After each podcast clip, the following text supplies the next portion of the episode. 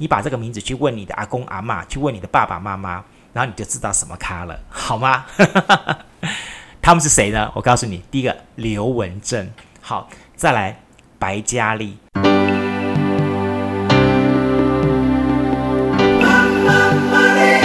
欢迎收听《南方生活》。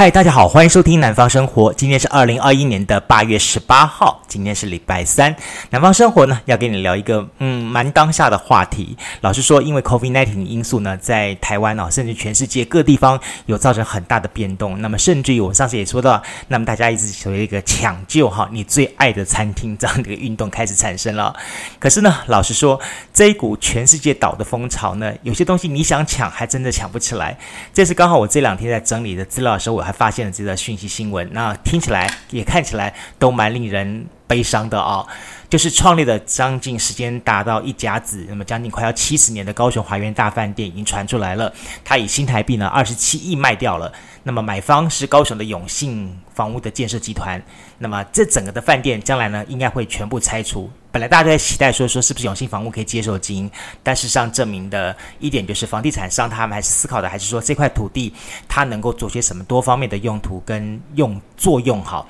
那么，尤其这个地点实在是太漂亮了哈！你想想看，它的正后方是嗯、呃、高雄的警察局，高雄市警察局。然后呢，它的这个右手边呢，好是宪兵队调查局。然后左手边呢，哈又有这个外事警，还有这个是高雄市立的棒球场。那再过走两步路就到了这个呃六合夜市了。这么一个可以说是真正的好，那么呃蛋黄当中的蛋黄区的土地，那势必的。如果还是把它当做一个，呃，大家原来所期待的饭店的方式来经营的话，在目前整体国际产业并不是很好的情况之下，尤其是我们上次也跟大家来讲过了几个国际性的大品牌哈，不管是富豪姐、万豪集团的好，或者是说那个什么其他的这些呃，Holiday 啊什么之类各的都来台湾抢市场了。那么在这种情况之下的话，老实说，台湾本地的品牌又能够挺得到多少呢？所以呢，华源大饭店已经没有办法了。那么整个营运呢，就到这个月，这个月八月三十一号就要截止了。那基本上呢，在处分完整个的六合馆之后呢，华源大饭店目前手上只剩下就是高雄经营公司他们所承租的，好，就是高雄的草衙道哈草衙道馆。那么当然，它另外在美国加州还有一些度假跟商务旅馆的部分。但你知道吗？事实上，稍早的时候呢。嗯，高雄的华园大饭店还曾经在台湾可以说是叱咤风云，那么也引领了非常多非常多的人，好，认为是说我这辈子结婚就一定要到华园饭店。这个情况呢，也在稍早时候呼应到我们另外一条新闻，在二零一九年的时候，今年是二零二一年了，你看两年多两年多前的时候呢，当时高雄另外一个建商是新复发集团的总裁。国庆呃，郑庆天，郑庆天呢，用十五亿台币的金额呢，在二零一八年年尾的时候呢，把这个高雄的好，那么那一年也同时熄灯的高雄的老牌华王大饭店买下来了。买下来之后呢，他经过这两三年的筹备筹组之后呢，准备要做成一个海景的住宅大楼。那么老实说了哈，那他真的是好眼光，因为这个位置来说的话，就在高雄的这个五福路路桥一过来，那么他还正在是属于林雅。好，然后前金跟这个盐城三处交接处的这个位置的地方，刚好又临近这个驳二的特区一部分，所以呢，他买的买下来真的是买的很买买的很巧了哈。那么当然，尤其是将来他的整个的房地产的发展，可以说是前景可期了哈。那他也准备，也实际上也准备发展成为一个海景的别墅豪宅，呃。事实上，不管是这个将近七十年的高雄华园，还是有五十一年历史的高雄的华王饭店，当年呢，他们实际上都是高雄市哈数一数二的门面。那么他们的所不管是梅花或者所谓的星级观光大饭店，那么重点是当年高雄接待外宾哈，因为高雄那那时候最重要就是加工出口区，还有这个靠海的。啊，港湾呐、啊、这些的进出口贸易的部分，那么当时有些外宾来到了高雄的话，住都住在不是住圆山，就是住这几个啊，这边就华园，这边就就华王饭店这个地方。所以呢，呃，这一次呢，一下子哈，就好像说我们高雄市的这个两颗老门牙，两颗门牙哈，一颗华源饭店，一颗华王饭店，两颗门牙都住光光，然后都掉下拔掉了。拔掉之后呢，高雄市的这个门面呢变成什么样子？是不是有新的东西可以取而代之呢？呃，所以在今天跟明天两天的这个节目当中呢，我想我就带着大家来回味一下，好，来说说这个老故事，让你回味一下，了解到说说当年哦，原来华王饭店跟华苑饭店是这么的掐牙哦，这么的风光，那么这么的好引起大家的关注，也就因此为什么说这两个饭店说他们歇业不干的时候呢，会引起这么大的震撼？好，那么尤其是说所谓的。呃，大概是六年级，哈，应该六年级、七年级以后的年轻朋友的话，大概就比较没有这方面的感觉了。但六年级以前的朋友，特别是啊三四五年级的朋友来说的话，特别特别有这个深刻的印象跟感触哈。那我们先来说说这个华苑饭店好了。你知道全台湾第一家、高雄第一家的大型观光饭店是谁吗？答案就是高雄华苑饭店。那么。当年高雄华园饭店哈，在高雄的爱河东岸设立的时候，你想当年是多么的轰动。然后我们回过头去看看好了，华园饭店它的投资背后是谁呢？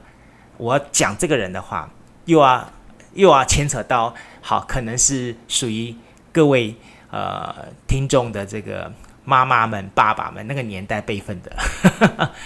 一九五六年，好，那么大概是民国四十五年的时候，那时候韩战刚结束啊，那时候国民台湾的政权已经稍微比较稳定一点了，大家也开始就所谓的这个台湾宝岛的建设方面开始比较好的发展了。那政府在那个时候也开始大力的号召一些海外的华侨能够回到台湾来做一些投资，特别是投资观光产业在这一块，因为台湾也了解到说外国人要来台湾，应该大力的发展观光产业。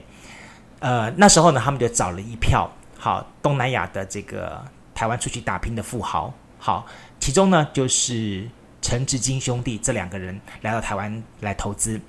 那么他们。东挑西挑呢，挑中的地点就是在目前六合二路，就是前金国中正对面这块土地了，来新建国际观光饭店。当然，就像我刚刚说的，它是高雄第一家，也是台湾最早的国际级的观光饭店。那你想想看哈、哦，现在其实你去走一趟华园饭店周边，你稍微走一下，你也可以发现说，它的正后方，我刚刚也讲了，正后方是警察局，警察局，高雄市警察局。然后呢，它的靠。西边好，西面西面就是靠近这个市中路这一这一面的部分呢，又有什么呢？又有这个外市警，好，外市警的单位，还有霹雳小组单位，好，在过去呢，好，又有这台湾银行跟高雄的市立棒球场，还有老资格的哈这个百乐冰淇淋，好，所以通通都在这一块的部分。然后呢，向左边这一走呢，哦，两大单位，一个呢是高雄宪兵队，好，一个呢好是高雄市的调查站，好，调查处。所以呢，这整个地方来说的话，就它的安全性来说，就一个饭店的安全性来说，绝对百分之两千保证，因为它太安全了。大家以前盖饭店的时候很担心说啊，附近有什么呃，比方说一些的呃高级贵宾啦，好，那么从从这个饭店走出来之后，好被什么三七仔啦拦路啦啊，怎么样怎么情况啦，在华苑饭店通通没有这个问题。为什么呢？就因为它周边都是这些公家单位，警察局、宪兵队、调查局。老实说啦，当初能够把他自己这一块机关用地，这块我跟你讲百分之百的保证，他当年一定是机关用地，然后能够变更地目，变成一个商业用地，然后来新建饭店。老实说，好，那陈时坚先生也是很有本事的。好。那当然啦，环绕在这么一个安全的地段里面，也凸显了华苑饭店本身的价值跟地位。呃，所以呢，在他宣布呢，一九五六年他号召回来之后，三年后，就是一九五九年时候呢，华苑饭店第一阶段就完成了，也就是你现在去看华苑饭店的第一栋楼，第一栋比较矮的那一栋楼。好，华苑饭店现在基本上有分的前栋楼跟后栋楼的部分，那是在不同年代所盖出来的。当年的部分是只有前栋楼的部分。好，前栋楼的部分的话，它整个客房只有三十四间，好，三十四间。老实说，诶，并不是很多，好，但是当时它的这个 label 却是所有往来高雄加工出口区的外商哦，外籍商人来到了高雄，不管是谈生意啦，或者是做观光啦，好，休闲什么东西的，而且是高高档的外商哦，这都属于商务客哦。他们首选到哪里？首选就是高雄华园饭店，生意真的是非常非常好。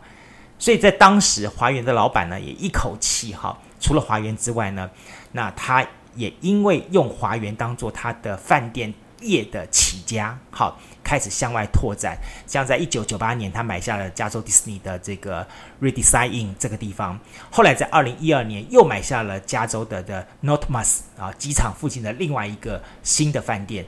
哇，真的是很会投资，很会经营。哈，那我刚刚也特别强调说，呃，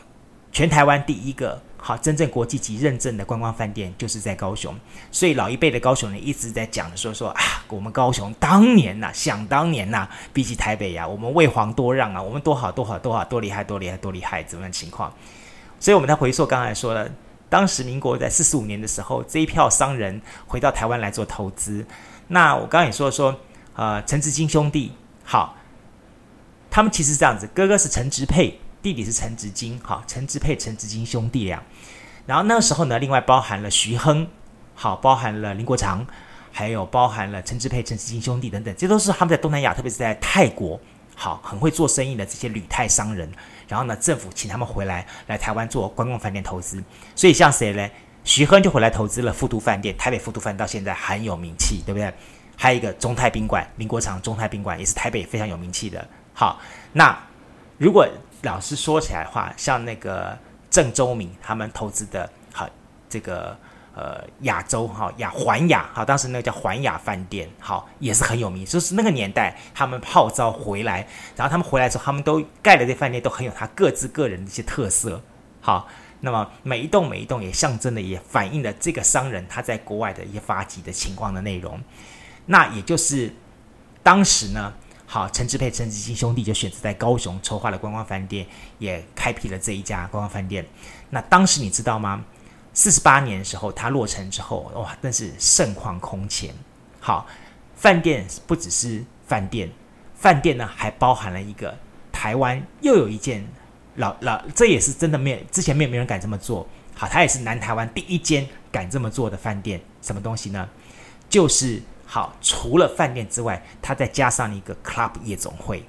哎，你讲说我们去国外的时候，哪一间饭店没有自己的 club 夜总会？是国外有，台湾当年还不流行，还不敢这么做。但是呢，好，高雄华园饭店在民国七十年的二月正式设立了丽池夜总会。好，这也是南台湾第一家附设夜总会型的国际观光大饭店。哇，你就知道说当时多么的厉害。然后呢，他为什么敢设立？因为周边治安太好了，他晓得他不会闹事。好，当时大家设立夜总会最怕的就是闹事，因为来的什么达官盖要啦，那个影歌星名流、什么商人之类的，这里要是出现有一个人怎么呃强盗啦，或者是什么开枪什么东西，哇，那不得了，对不对？但是因为这个地方太好的治安了，所以呢不用担心，所以呢他就设立了这个丽池夜总会。当年丽池夜总会真的非常非常的。行，我可以回想，因为我我的国一是在前金国中念的，那个时候是呃民国六十九年、六十八、六十九年的时候，那我在那个时候我就是特别看到，因为它是民国七十年的二月，历史夜总会正式开幕嘛。所以我就亲眼看到了历史夜总会正式开幕的那那那个那个那个澎湃的样子，那个牌坊，你知道吗？我印象最深刻就是它那个花牌花花花牌坊。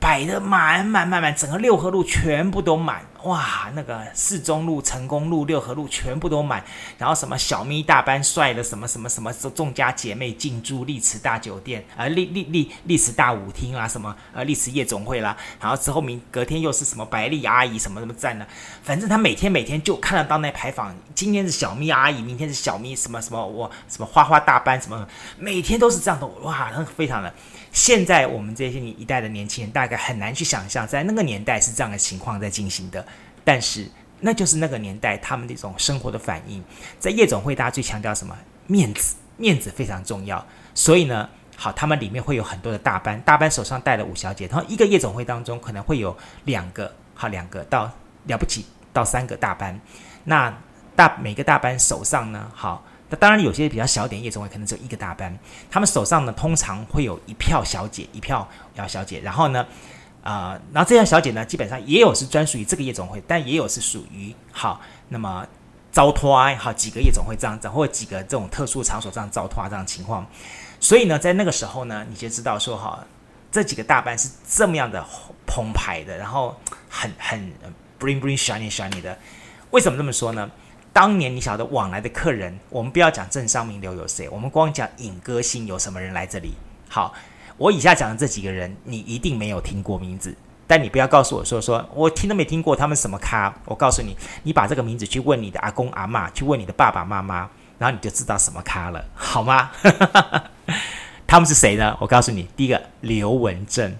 刘文正是谁啊？刘文正就是好飞鹰三叔，就是方文琳啦、裘海正啦。好，伊能静他们的师傅刘文正，刘文正当年出来的一袭白色的西装，然后配上一个白色的这个围巾，哇，风靡了多少人，多少人把他视为是心目当中永远的偶像啊！对啊，刘文正，刘文正，那么他到历史夜总会去登台表演，好，那时候是多么的轰动，多么风光，你想想看。好，再来白嘉莉，哇，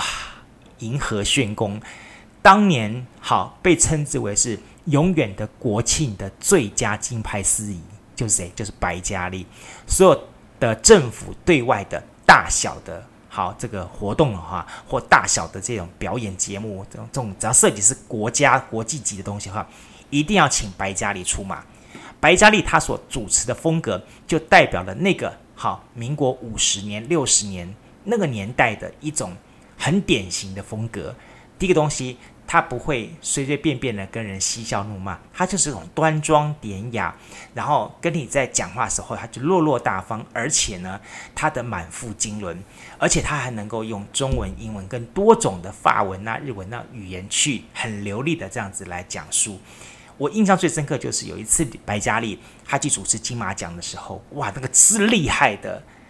就在他的脑袋里，像在台湾很多都是某一个人专精英文，某一个人专精日文，某个他是在他的脑袋里面，这个主持金牌司仪，他能够在主持中文的时候，突然啪一下全部变成英文，啪一下全部又突然用法文跟你问好，然后过会又变成日文，这是太厉害了。那白嘉莉真的是很厉害。好了，还有一个人，当年也是轰动布林亚东曼高，像梁兄哥，好林坡，好这些明星都是这个地方进出常客，也都曾经登台表演过。哇，你就知道说当年之夯的，真太厉害了。好，特别当年最夯、最高峰是什么时候？一九八五年，民国七十四年。七十四年应该还有很多人还没出生吧？但是当时真的非常夯，就是第二十二届的金马奖就是在这个地方来举办的。好，民国七十四年的时候，第二十二届金马奖。当时来了哪些明星呢？来了林青霞啊，这下林青霞你们就知道了吧？好，林青霞永远的东方不败啊，林青霞。那汤兰花，汤兰花大概你们又又又又不知道了。汤兰花也是问阿公阿妈或跟问爸爸妈妈，为什么呢？汤兰花除了他早些年的主持电视节目跟唱歌之外呢，好，他最厉害是他后来，好后来周游为他制呃制作了一档，哎不是周游，好在台视播出的，台视播出制制作了一档节目。叫做一代佳人，好，汤兰花一代佳人，那真的是很厉害。当时汤兰花呢，好，呃，因为一代佳人呢而谷底翻身，好，让大家再度的看到汤兰花。而后来他又再度演出，那时候台视跟华视都在演，好，杨贵妃。台视的杨贵妃呢，就请汤兰花来演；华视的杨贵妃请的是冯宝宝来演。那这两个刚好各擅驰场，为什么呢？呃，汤兰花的那个典型很适合日本人的胃口，日本很喜欢的汤兰花那种古典造型，所以呢，日本人都认为说汤兰花是真正百分之一百 one person 的好 one hundred person 的这个这个古典的唐代美女造型。哎，好巧不巧，冯宝宝因为微微福态一点，他们觉得就好东南亚人来说的话，这个才是。好，当年的杨贵妃应该长成那样子，所以这两出戏在当时还引起很大的冲突跟轰动。好，但是他们都来过这里，好，都来过这里。你让你知道高雄华苑饭店真真厉害了。好，那你要问问说说，哎，这个陈志佩、陈志金兄弟俩是怎么发迹的？我告诉你，陈志佩他们是福建晋江人，那么他在念大学的时候，大学三年的时候呢，那时候刚好好。大陆在大乱的时候，一九四九年大陆在大乱的时候，那那时候呢，国民政府就蒋介石军队呢，他们有一个所谓的叫做“十万青年十万军”，就是号召好青年随同部队来从军。诶，当年我老爸是这样的情况下来到台湾的，十万青年十万军。然后呢，在一九四九年的时候，随部队来到台湾。那么他跟他的四哥陈植金呢，就在高雄的鼓山开了一家叫做文兴行。文兴行这是一个进出口贸易的公司，然后做一些大宗物资的进出口贸易的部分。那么结果呢，他们认识了同样因为贸易起家的这个方金炳家族，好，那么变成一个很好的朋友。后来在一九六零年代的时候，这个陈植佩跟方金炳家族就合作，先后成立了像华城食品啦、华城纸业啦、友联储运等等，好。这都算是南部商界呼风唤雨的人物，特别是像华城食品，那么在很多的这个呃单位哈，那么公家单位的一些的食品供应商，都是他们吃下来的市场，你就知道这市场多大了。好，那当然呢，你看他有拥有华城食品、华城纸业、友联储运，还有华源饭店这几家的企业在手上，好。所以你就知道说，陈植金、陈植佩兄弟是厉害的。那你要问说说，他们两个人是怎么样子能够从一个好原来只是在地方上好，那么做一个贸易店，然后怎么样子能够翻身起家的呢？这还真的不是说在高雄这个地方完全的翻身，而是在于说他最后还是远离家园，来到哪里呢？来到了泰国、马来西亚、新加坡这些地方去做一件事情。这个事情，老实说，也是目前高雄市的盛产的代表性的农作物之一。虾米物件呢？Pineapple，就是凤梨。旺来，好，凤梨呢，它在全世界，好，大家那时候都非常喜欢吃。其实你现在到国外去，你也经常这样说，不管是呃早餐，或者是中餐，或者是晚餐，几乎餐餐都要吃凤梨。那当时因为凤梨的一个呃耕种的技术是一门学问。那耕种技术完，那台湾在这方面发展得很快，所以台湾的这本身种出来凤梨的品质就好，所以呢，他就把这个地方的品种呢移到东南亚去种，哎，果然也种出好凤梨。那但是种出好凤梨呢，并不代表说就种出好生意出来。他脑袋动得很快，这也刚刚好，他看到了之年当年哈，像现在如果是高雄的凤梨工业社，你就会去看掉了了解了。当年日本人帮凤梨做了很多加工品，特别是凤梨罐头什么之类的。于是呢，他们两兄弟呢，就是一边在东南亚来种凤梨，一边呢又把这个凤梨采收起来之后做成罐头，行销全世界。哇，真是厉害！这下子就开始赚大钱了。所以他们是凭的旺来旺来，紧架是旺来哈，而一举成名。当他们在整个在呃东南亚这地方成名，然后赚了大钱之后呢，他们就回来台湾投资了刚刚讲的华园饭店这些的生意。我要讲陈家哈，陈家在东南亚的事业怎么庞大的方式？除了刚才我讲的陈志佩、陈志清他们兄弟俩，他们是全球第三大的凤梨加工业者，你知道吗？他们自己本身已经够厉害了，全球第三大。然后呢，他们自己的本身家族的产业也是很厉害，像他们的堂哥好陈德树，陈德树是谁呢？陈德树就是像泰国的盘古银行，好，有点像我们的台我们台湾的台湾银行一样。泰国的盘古银行，其实你现在在高雄五福路那里还可以看到盘古银行。这个泰国盘古银行的最大股东是谁呢？就是陈德树。嘿，我们台湾人厉害吧？好，他持有盘古银行的股份是十五 percent，真的非常厉害，真的超级厉害了。而且呢，他也是台湾的国泰世华银行的董事，他的整体总资产超过十亿美金。他还曾经在富比士的华人富豪排行榜当中排行第一百零一名，一零一 one o one，哇！好，这是上一代的陈志金、陈植沛，好，他们的一个创办华园的一个历史的第一代的功勋。之后呢，好，开始也因为。这两兄弟年纪大了，好，陈植沛过世了，好，开始交给第二代他们的儿子，好，儿子谁呢？陈海尼来接棒。呃，很有意思说，因为陈植沛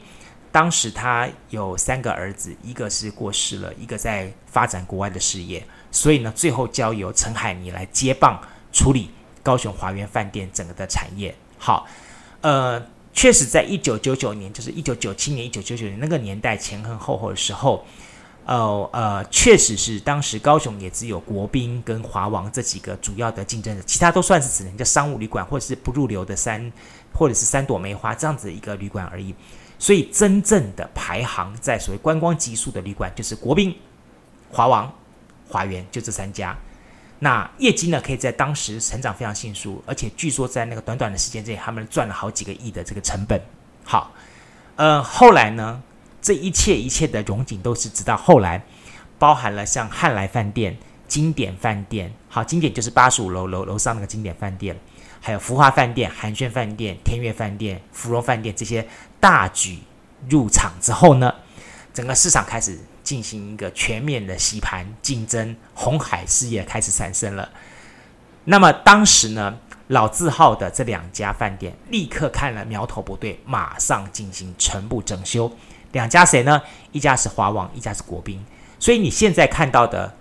国宾饭店好了，因为国宾饭店还是还保留的，华王已经拆掉了。国宾饭店的目前的情况呢，是经过二次甚至于三次的一个重新装潢了。久不久，他们也用新的装潢来让整个饭店充满着新的生命力量。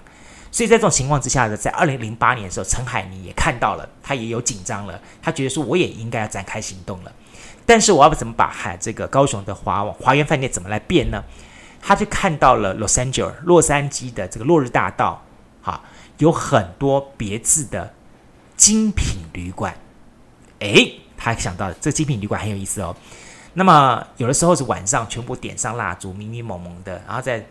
精品旅馆的前面再放个长椅。那 Los Angeles 这些的这个男男女女呢，就躺在床椅上面，啊、不不是床椅哈，长椅上面，一间一间的这个一段一段长椅子上面，然后抽烟啦、喝酒啦、聊天啦、社交啦，这个人影隐隐约约的，非常非常 sexy。哎，陈海尼就觉得说，这个我似乎是可以 copy 一下。觉得把这样子的一种感觉带到现在的新的好高雄的华园饭店来，于是呢，陈海尼找了一个设计高手来，他是谁呢？呃，陈世光郎，你还听还记得吗？当年曾经在全台湾，甚至于应该说了，不止在高雄造成轰动，甚至造成全台湾大轰动的陈世光郎，他突破了我们传统对于公园的概念，他用光跟地景。好，建筑物的这个互相交融的方式呢，创造了一个截然不同的好有关于光的公园。所以当时呢，很多人就冲着城市光廊来到高雄走一趟。好，于是呢，陈海宁呢就找到当年好去设计城市光廊的设计总监何一珍，就跟他讲说说，哎，我跟你讲，我要做一间 design hotel。那么我老实说。好，除了上限金额我告诉你之外，其他的我放手让你去冲。呃，我希望你把自己当成你是一个好莱坞好莱坞的大 director，一个导演的角色，好好的去把我这个场地玩出来，玩问我们整个布景。哇，这是二零零八年的这个华园进行大改装，据说改装完成之后，让大家全部吓一跳，连员工都吓一跳。哇，他怎么样子吓一跳呢？第一个，高雄的华园饭店之前是高雄跟台湾的第一座观光旅馆，但是经过了半个世纪之后呢，他把自己定位设计叫什么呢？叫做精品的设计旅店。诶，有点跟以前不一样，不太一样定位了哈。他希望饭店呢能够在差异化当中能够找到它的存在的价值。呃，听起来好像迷迷蒙蒙的哈，也也也也有点说不清楚的感觉。我讲一点好了。呃，在早些年的高雄的饭店，大家印象最深刻就是有没有游泳池这回事。好，高雄人对华园饭店的诞生，那么当时呢，最最最深刻的一件事情就是饭店有设立游泳池。哇，在这个超大的露天游泳池旁边，还种了好几棵椰子树，就很增添那种度假风情。啊，哒啦啦啦啦啦啦，这种感觉非常 sexy 哈。我印象最深刻就是我以前念前金国中的时候，我们下课的时候，然后经过了呃对面的华园饭店，因为要去搭那个五号公车。我们经过华园饭店的时候呢，就看到那些的男男女女哈，在黄昏的时候，他们在那个游泳池池畔，在那边游泳，很悠然自在的感觉。我们觉得哇，好羡慕哦。但是在当年哈，在当年一开始，他华园饭店设立起来的时候呢，是很怕大家游泳的时候被人家看到的，所以他是用栅栏把大家挡起来的。诶，很有意思哈。当年是怕游泳池游泳的时候，因为他觉得是很 personal、很隐私的东西，所以应该挡起来，不让大家看到。但是反过来，现在好，他经过全面重新改装之后，他开始用栅栏的一根一根的跳接的方式，去产生一种视觉的穿透性，让大家似乎可以隐隐约约的看到。整个游泳池池畔的情况，尤其是游泳池池畔还有一个小礼堂，然后呢，游泳池池畔这个美的，然后还有一个那个小凉亭。我到现在我在跟大家在讲的时候，我还印象最深刻，就是它有一个大的泳池跟一个小泳池，然后呢，那游泳池池底的那个瓷砖是铺上啊水蓝色的啊，那个那个太阳底下那个照映的那感觉，然后我也看过好几次他们那种的。呃，新郎新娘从那地方走出来，然后不管是晚上或者是白天的场景的时候。哇，那真的是好美的感觉，而且这是一种很西式、很洋化的感觉。那很多人就拥有这样的梦想，谁可以实现这样的梦想呢？这种在游泳池畔举行婚礼的梦想呢？这样的情况就是在高雄华园饭店才有。所以呢，大家就拼了命了，哈，在华苑饭店举行婚礼，变成大家的一个最重要、最重要的一个指标。所以呢，小弟很荣幸啊，不不不是说我在那边举行婚礼了。小弟的，我的，我的老爸跟老妈，因为我我我老爸是是是军人，好海军海军晓得吧？就是那种穿着白色的那种军服，很帅的哈。然后我老妈呢，好，那刚好我妈老妈娘家是汕头人，他们就是做进出口贸易的，还有做这个中药材生意的，所以也是商人的子的的一个背景。那我老爸跟老妈当年呢，就是在跳舞的时候，就是在这个地方跳舞的时候认识的，你知道吗？所以呢，也就更应该。后来他们选择在这个地方来举行一个婚礼，哇！他们后来拿照片给我看，据说当年还蛮轰动的。据说了哈，那我是没有赶上去看到这一场了。当然，后来经过大改变的这个之后呢，那么整个的新的华园饭店呢，包含了换上了新的液晶电视啦。那印象最深刻就是它的后面那栋大楼，它开始用不同的颜色当做不同的楼层，比方说一楼是黄色，二楼是蓝色，三楼是紫色，不同的颜色，好，这样的方式。那更重要的重点是，它把的餐厅当做 lunch bar 的方式来设计跟经营。哇，整个的他们里面我就记得有两个餐厅，一个是中餐厅，一个是港式洋茶餐厅。那个那个港式洋茶餐厅，我进去吃过几次，我带我老老妈进去吃过，我就觉得那感觉真的超超超有那个那个晚上哈夜店的感觉，你好像就好像在夜店里面吃洋茶，而且到还有跳灯条，还有一地跳灯跳跳跳跳，来跳出那港式茶餐厅的那个菜色哈，这种的 mix 那种混搭可以说是发挥到极点哈，真的是超厉害的，而且是当初他们主打婚宴生意的这个宴会厅哈。啊，那么这个宴会厅的部分呢，它也分为一楼跟二楼的部分。一楼呢是强调用 castle 哈，这个古堡啦、星光做主题，好，提供这一些很想要一些不一样感觉的那个年轻人，所以它就是星光古堡再加上游泳池，哇，多少年轻人爱死了。二楼呢还是给那些好，可能家里面有长辈在，还是喜欢有古色古香的，所以在二楼的部分雕梁画栋哦，在一个西式的饭店里面可以看到那种中国东方的那种。棕色的红色跟古意盎然那种雕梁画栋的木雕那种空间，哦，尤其是说五十年前，你想想看他们当初是多么的庞大投资，弄了多少的木雕在当年的情况下进去的，哇，这个这宝贵、这漂亮的，好，特别就是华园饭店最可贵就是它的资产，华园饭店的资产就是这两个字叫做历史。好，你不要讲别的，你光大门口走进去，抬头起来看右手边，好。写的那个华园饭店那几个字是谁写的吧？就是于右任，于右任写的墨宝，哇，真的是很厉害。想想看，从当年的三十几个房间，后来变成七前栋的七七十几七十个房间，全部改好，床也变大了，电视也变大了，卫浴也偏高了，搞得真的是当时，因为我那时候帮高雄市观光局做了一些很多次海外行销，那么也刚好跟高雄市的这个观光协会。好，或者是说这个高雄市的观光旅馆，好，同业公会，那么有几次的合作，而且到国外去做行销，所以对于我们海尼老大哈，也是有或多或少的认识一下。那我记得那时候他们改装完成隔年第一季哈，他们的卖的价格在在海外市场卖的价格就不便宜了，真的不便宜。他到香港去，他卖的价格就不便宜了。呃，原来两两千二，后来他一口气跳到三千。那当时同步采取章程装修整修的饭店，华王、国宾，好，跟华园饭店。华王饭店是采取说，OK，我整修完之后，我价格不调整，但是我还是采取平价价格，还是在两千块上下这样价格。但是呢，陈海尼说，No，我华园饭店。我就要跟这个新进入市场的对手来竞价，他是谁呢？汉神跟八五大楼的经典来竞价，所以我原来卖两千多块钱的房子，我全部要改卖成三千块钱。哈，为什么他敢这么说？一方面我房子全部改新，然后全部装潢新，有够碎，所有东西的的条件非常好，更重要重点是我的地理位置好，我接近六合夜市，我不管是好那么。棒球的，你看最近的一个地方，好，就是高雄市立地棒球场，好，或者是到爱河去，好，或者是到六合夜市去，好，或者是要到什么大同百货啦，好，那么大利百货啦，汉神百货啦，甚至于我要到盐埕区去玩，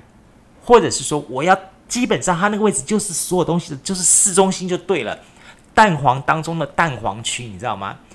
也因此他觉得说。我有这么好的条件，我为什么要把我的价格降下来呢？所以我要调高我价格，而且呢，我从此我不要再去接那些价格档次平平的国民旅游团，我要去做那些的高端客。好了，这个一做没错了，好，转型做时尚饭店是一个很好的一个聪明的决策，但当时也有一些他竞争的同业就说了。华源饭店什么都好，政策也好，什么东西都对，就有东西他没有跟上来，叫做什么？人才培养。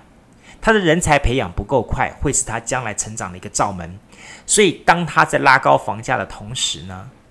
但他真正的市场上打拼的这些的人才，却没有适度的出去去冲市场，造成他的住房饭店当中反而落下来了。有的时候从六层跌落到三层。甚至于在高雄市观光饭店这个 label，好，比方说所谓的一段班、二段班当中呢，它甚至还出现它每次都是跌垫后的情况，一直整体都只能了不起了，拉高一下就到五成左右来打转。老实说，这也埋下了华园饭店当年已经准备要打烊收摊的原因了。这是我的观察。好，我觉得应该也这一点会非常非常的一个重点。就是产品好，东西都好，但是定价如果错误，这是其一。第二点是适度的，我的业务开发人才没有补上来去冲市场的话，那终究这个东西就要像是放烟火，昙花一现完之后，没有去接续到这个果实，它状况就会出来了。说到我们海尼老大哈，那么海尼哥哈，陈海尼。呃，他年轻，他也算是刚刚讲的是海外归国侨侨侨商的第二代，好，所以呢，他也算是很很有他的个所谓的公子派，哈。那当时他就很喜欢跟像包含了和信集团的辜其辜其允啦，像中泰宫宾馆的林命群啊这些二代来互相来往，好，那尤其是辜其允，他们都很喜欢打 snook，打撞球，好，从最早的打撞球到花式撞球，打打九号球，哦。他都涉猎，而且他都有他自己本身还有专业的球杆、球台跟相关的房间，好来打 snook。那在当时整个的撞球界的，像黄国展啦、赵峰邦啦，哎，提到赵峰邦，哎，我将来一定要访问到他。他是我国小的同班同学，你知道吗？还真的就是坐坐我旁边。我是我是七二七零九，我的我的我的我的号码是。是九号，他的号码座位号码刚好是十号，所以我从小我们的国小从从这一年级到六年级，赵峰邦，而且他重点还是跟我是同年同月同日生，所以呢，我前不久我跟赵峰邦讲说，你不管怎么样就上次我节目，他还讲说啊，老衲退出江湖已久，我管你老衲不老衲，我一定要访问到赵峰邦，因为他代表就是我们台湾的一页，好，Snooker 的故事。好了，就说这个。陈海尼哈，他他跟这个黄国展的赵峰邦都是很好朋友，他也成立了专业的球杆。但最最最最重要一点就是，他当时对撞球运动可以说是非常非常的支持，甚至于他还支持全国职业杯撞球赛的成立，甚至于还让撞球赛正式进入到职业会，好职业这种巡回赛这种这种正式啊，他占领非常重要的推手。而华苑饭店也在那个时候几乎成为台湾对外撞球界的一手的一个推动人物。就好像说我们在棒球界来说，我们知道是兄弟象，哈兄弟兄弟队、兄弟饭店队，因为他们老板洪洪洪老板他自己本身对棒球很喜欢，所以他就推动棒球，所以兄弟饭店就跟棒球就扯就有一个非常不可磨灭的关系了。一样的，在 snook 的这个世界当中也是如此。华苑饭店也因为我们海尼老大，然后他本身对于啊，撞球的喜欢，所以这两者之间也画上了等号。好，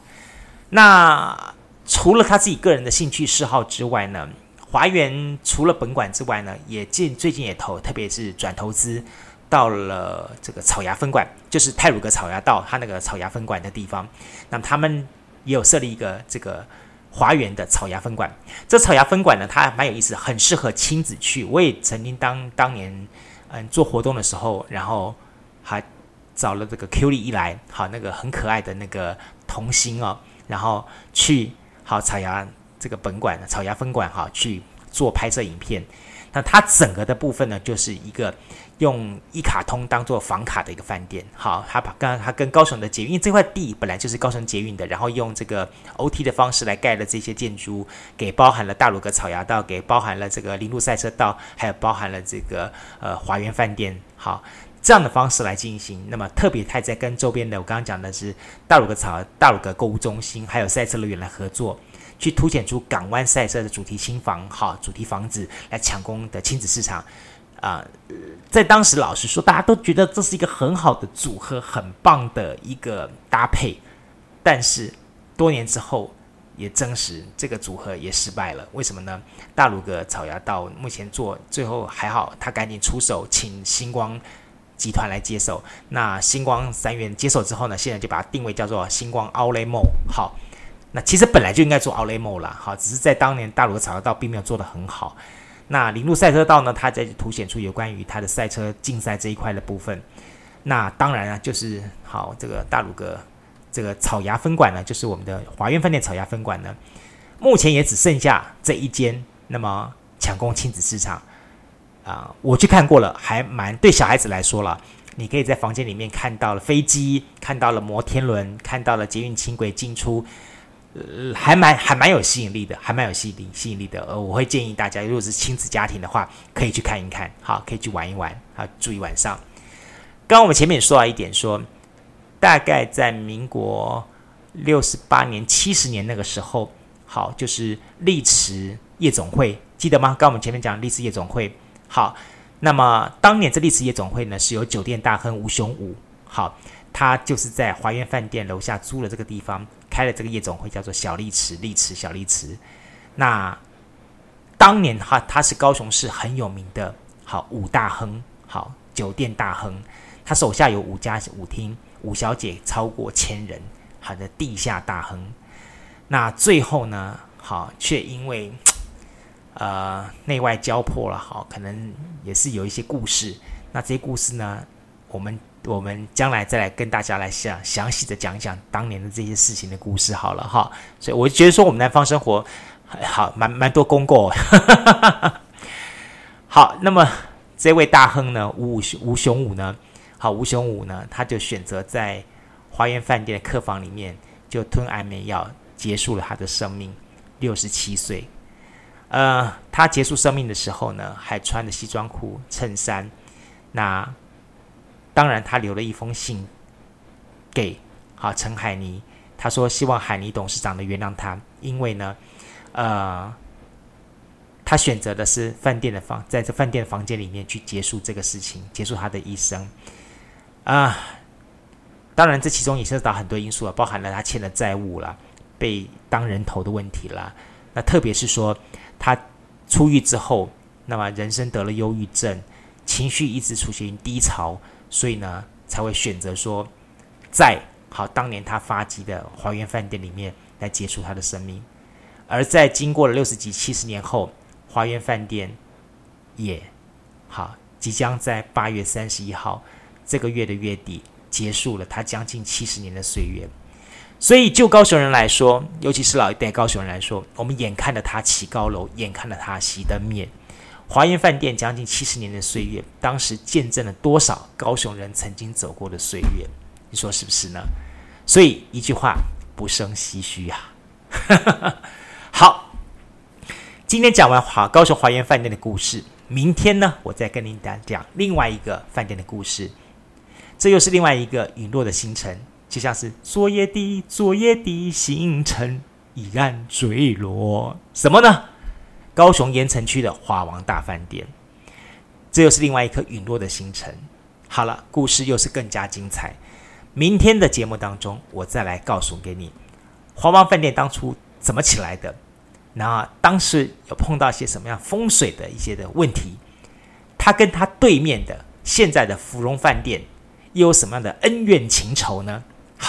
明天的节目当中，我再来告诉你，给你这一个精彩万分的故事。好，今天我们的南方生活就跟大家聊到这边，谈到了很多跟高雄的华园饭店发迹的整个的故事内容。呃，听过的朋友会觉得这是一个复习，没听过会觉得很新鲜。那也让大家来了解一下说，说这个在这个城市当中，它曾经发生的这些事情，那我们应该去了解它。好，对于我们说的故事内容，啊、特别是华园饭店，什么地方让你印象最深刻呢？你有没有去过华园饭店？什么东西让你印象最深刻呢？是不是也是游泳池呢？还是是那个宴会厅呢？还是好是它的那个港式饮茶呢？您可以留言告诉我。好，您可以到这个我们的 Apple Podcast 上去留言告诉我，你对于华园饭店的一些的呃还留着哪些的印象？好，有哪些的怀念跟回忆？好，或者呢，你也可以到我们的脸书粉丝团或是 Instagram 都可以留言给我们。OK，再次感谢大家。明天的节目当中，千万不要错过了。我们明天礼拜四的好南方生活再见，拜拜！我是杜伟。